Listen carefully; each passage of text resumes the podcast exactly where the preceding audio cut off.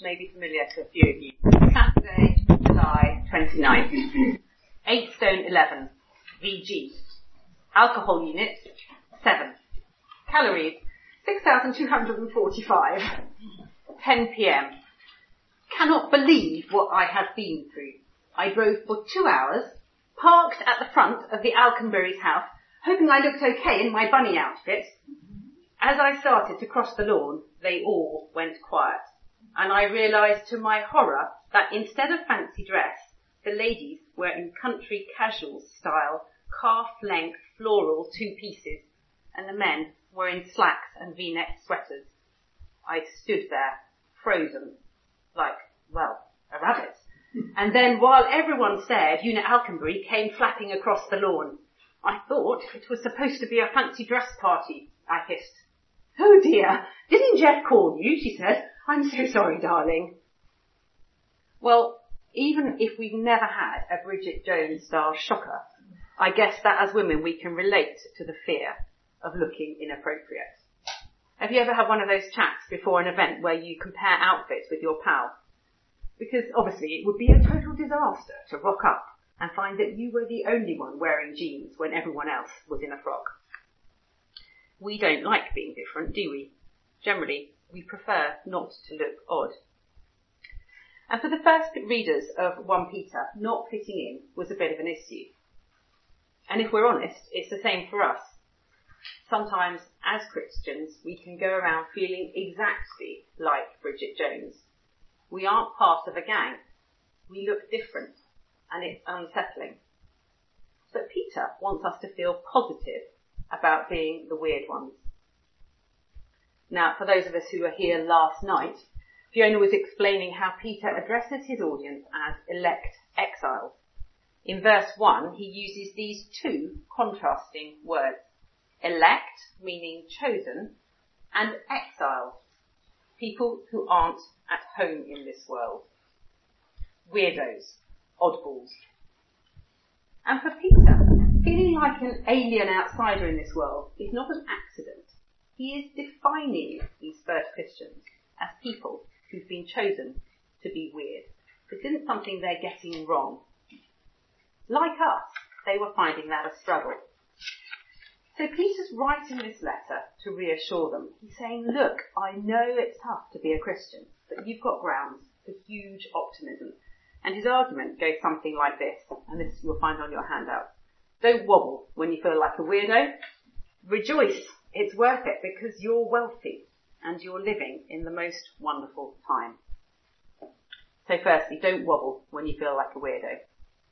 I want to spend a few minutes up front just thinking about the background to this letter. Because if we do that, I think we'll see that actually the Christians in Peter's day had good reason, perhaps, we'll think, to be wobbly in their faith. As we've seen in verse 1, he calls them exiles, and in biblical terms that is a bad thing. Peter says the experience of these early Christians is like that of God's people scattered among enemy nations in the Old Testament. They're among people who don't respect their faith and think that they're a bunch of losers. I don't know about you, but I always find it really encouraging to bump into someone from church when I'm out and about in Dulwich. Not just meeting on Sunday, but seeing you in the wild, as it were. And still, I feel like an oddball. But it was even worse for these guys. They were isolated. Just a few Christians dotted here and there in Asia. Plus, they were being persecuted, we're told. Look at verse 6 because this is a really critical verse. In this you rejoice, though now for a little while, if necessary, you have been grieved by various trials. They're going through trials. And the kind of persecution is debated, but it probably wasn't the threat of execution because Peter lived before the worst persecution started in Bithynia. I put some quotes on the rest, uh, uh, from the rest of the letter on the handout so you can have a look later. But at this point, it seems probable that the persecution would have been more a kind of subtle marginalisation. Later in the letter, Peter talks about people abusing them because they won't go along with the crowd and its wild living. Perhaps, you know, the way they're so straight-laced and they won't get drunk or bend the rules or watch a dodgy TV show or take part in that office gossip. It's the persecution of being muttered about and feeling like a loser. And to make it worse, when they're trying so hard to live decent and honourable lives, people are bad, bad mouthing them as evildoers, saying that they're the ones who are in the wrong. And that's interesting because it seems as if their struggles were similar to ours.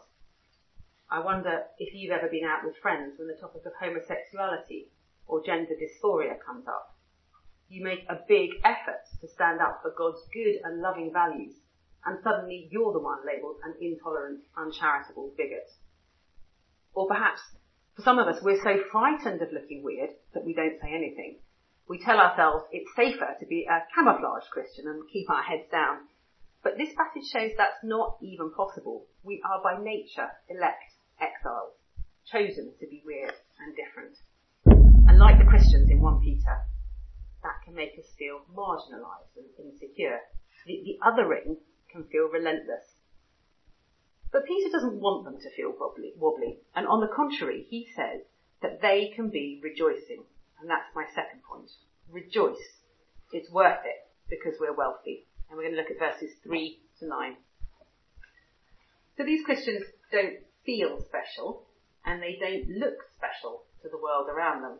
But in verse 1, Peter calls them elect. They are the chosen ones. In God's eyes, they're highly esteemed. Dear marginalized Christians, God thinks highly of you, so don't wobble. It's time to rejoice. Even in the midst of your trials, it will all be worth it. But how will it be worth it? I mean, is this just blind optimism detached from reality? Peter, don't you get it? His readers might be thinking, life is really hard right now. Well, in verses 3 to 4, Peter explains the reasons for rejoicing. He says, God has caused us to be born again to a living hope through the resurrection of Jesus Christ from the dead to an inheritance that is imperishable, undefiled, and unfading. Even if life is hard and you feel like weirdos now, you can rejoice because in the future you'll inherit untold riches. In 1999, an Argentinian woman called Eva Paoli was working as a maid when she discovered her birth father was actually a wealthy landowner. And eventually, after a 10 year litigation battle during which they had to um, dig up and exhume um, his dead body and the remains of his mother, a court found that her um, her DNA matched and they upheld her claim and she inherited a $40 million estate. All the while she'd been grafting as a maid, worrying about money, she had an incredible inheritance ahead of her. Depending on the future, can seem a bit risky, can't it? People say it's just pie in the sky when you die. Because will that fantastic future actually materialise? I mean, what's the guarantee that if I live my life detached from this world and storing up stuff for the future, that that doesn't let me down somehow. But our inheritance doesn't depend on risky litigation. It's been secured by Jesus' resurrection. Death wasn't the end for him, and through his resurrection we've got the sure hope of the same thing, resurrection life, living hope in verse 3. That is our future. So Peter says, don't worry, your future wealth is safe. Your inheritance is imperishable. Even if the struggle's hard, nothing will happen to your hope of life. Look at verse 4 again. It will not um, fade or spoil. In fact, it's even better than that. Because it's not depending on the future that's risky in reality, but depending on the present. Everything that seems so solid to us today will get trashed. I'm wearing here my favourite trainers. And you can see that they started off white, but even though I put them through the washing machine two days ago, they are far from pristine. And they're um, wearing through on the soles. I can feel all the pebbles, and soon I'll have to bin them for good. Um, because nothing in this world lasts forever, does it? Not for us, not for our families. COVID showed us that. And if we were beginning to forget, then we had the war in Ukraine to remind us. Everything we cherish decays. Everything we know perishes. And that's true for the next generation too. The longings that we have for our children or nieces or godchildren, whether it's a school place, a terrific friendship group or a set of glowing exam results or a place on the first team, these things have got little lasting value. I've got here, does anyone know what this is? This is a single tulip bulb. and it will come out a very nice dark pink.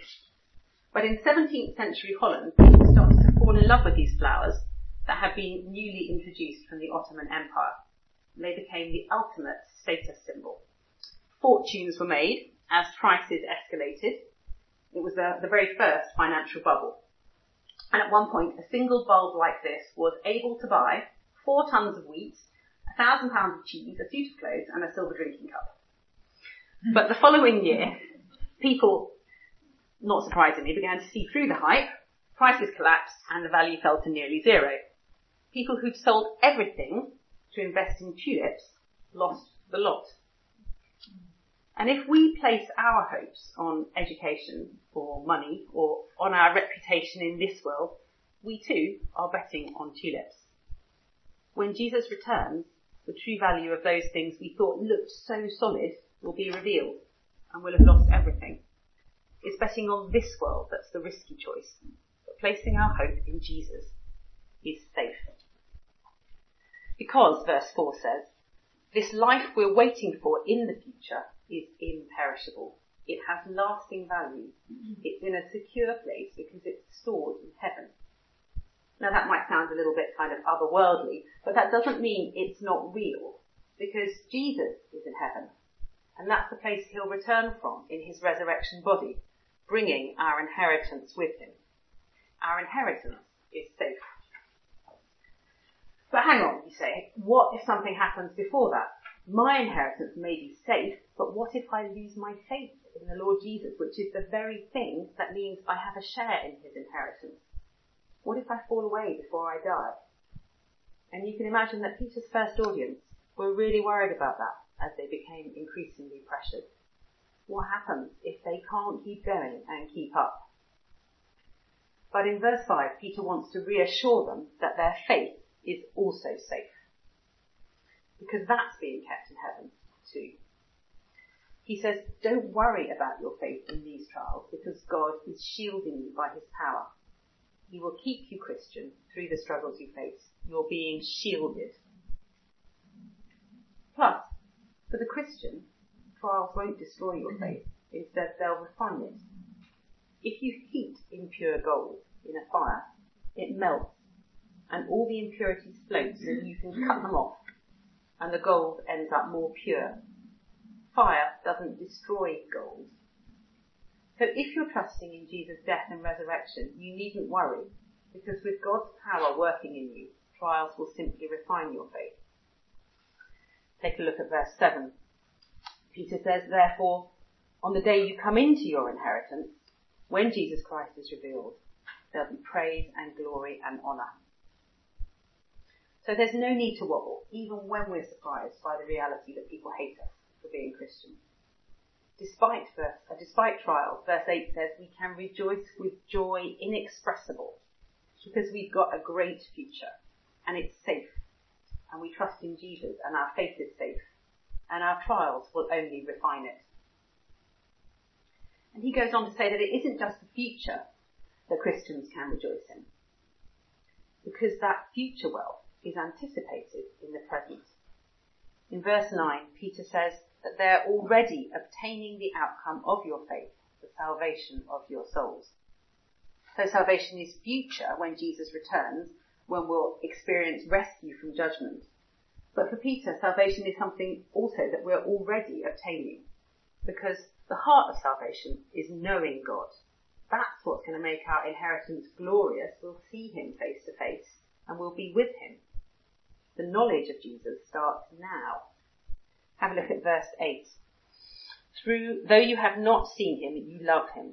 Though you do not now see him, you believe in him and with, rejoice with joy that is inexpressible and filled with glory, obtaining the outcome of your faith, the salvation of your souls. Already we love him and believe in him because we know the gospel, the good news of his life and death. And Peter says this relationship is key fact that these early Christians live in an era where they can know Jesus makes their time the best time ever.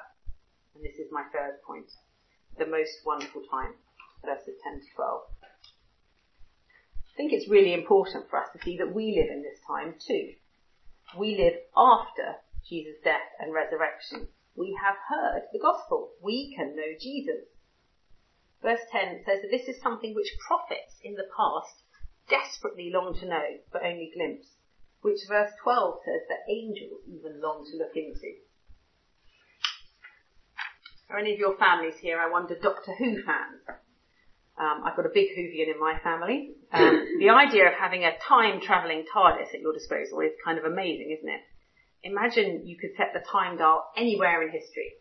Um, the headlines right now are pretty grim, so maybe we'd be tempted to turn and just head elsewhere. But it's striking that Peter says that this is the best time, right now, between Jesus' resurrection and his coming again, even though life is so tough, even though they're unfairly treated. This time in history, he says, is the envy of all God's people, because you now know the good news. It's being preached, so you know the Jesus who loves you, and you love him. So when we're exhausted by feeling different and tempted to wobble, let's rejoice because it's so worth it. We have a living hope now and we can be sure that we'll inherit great wealth. Those around us who look so sorted are investing in tulips. Our faith is safe. Our salvation has already begun because the Jesus who we'll spend eternity with is the one who loved us enough to die for us and who has the power to keep us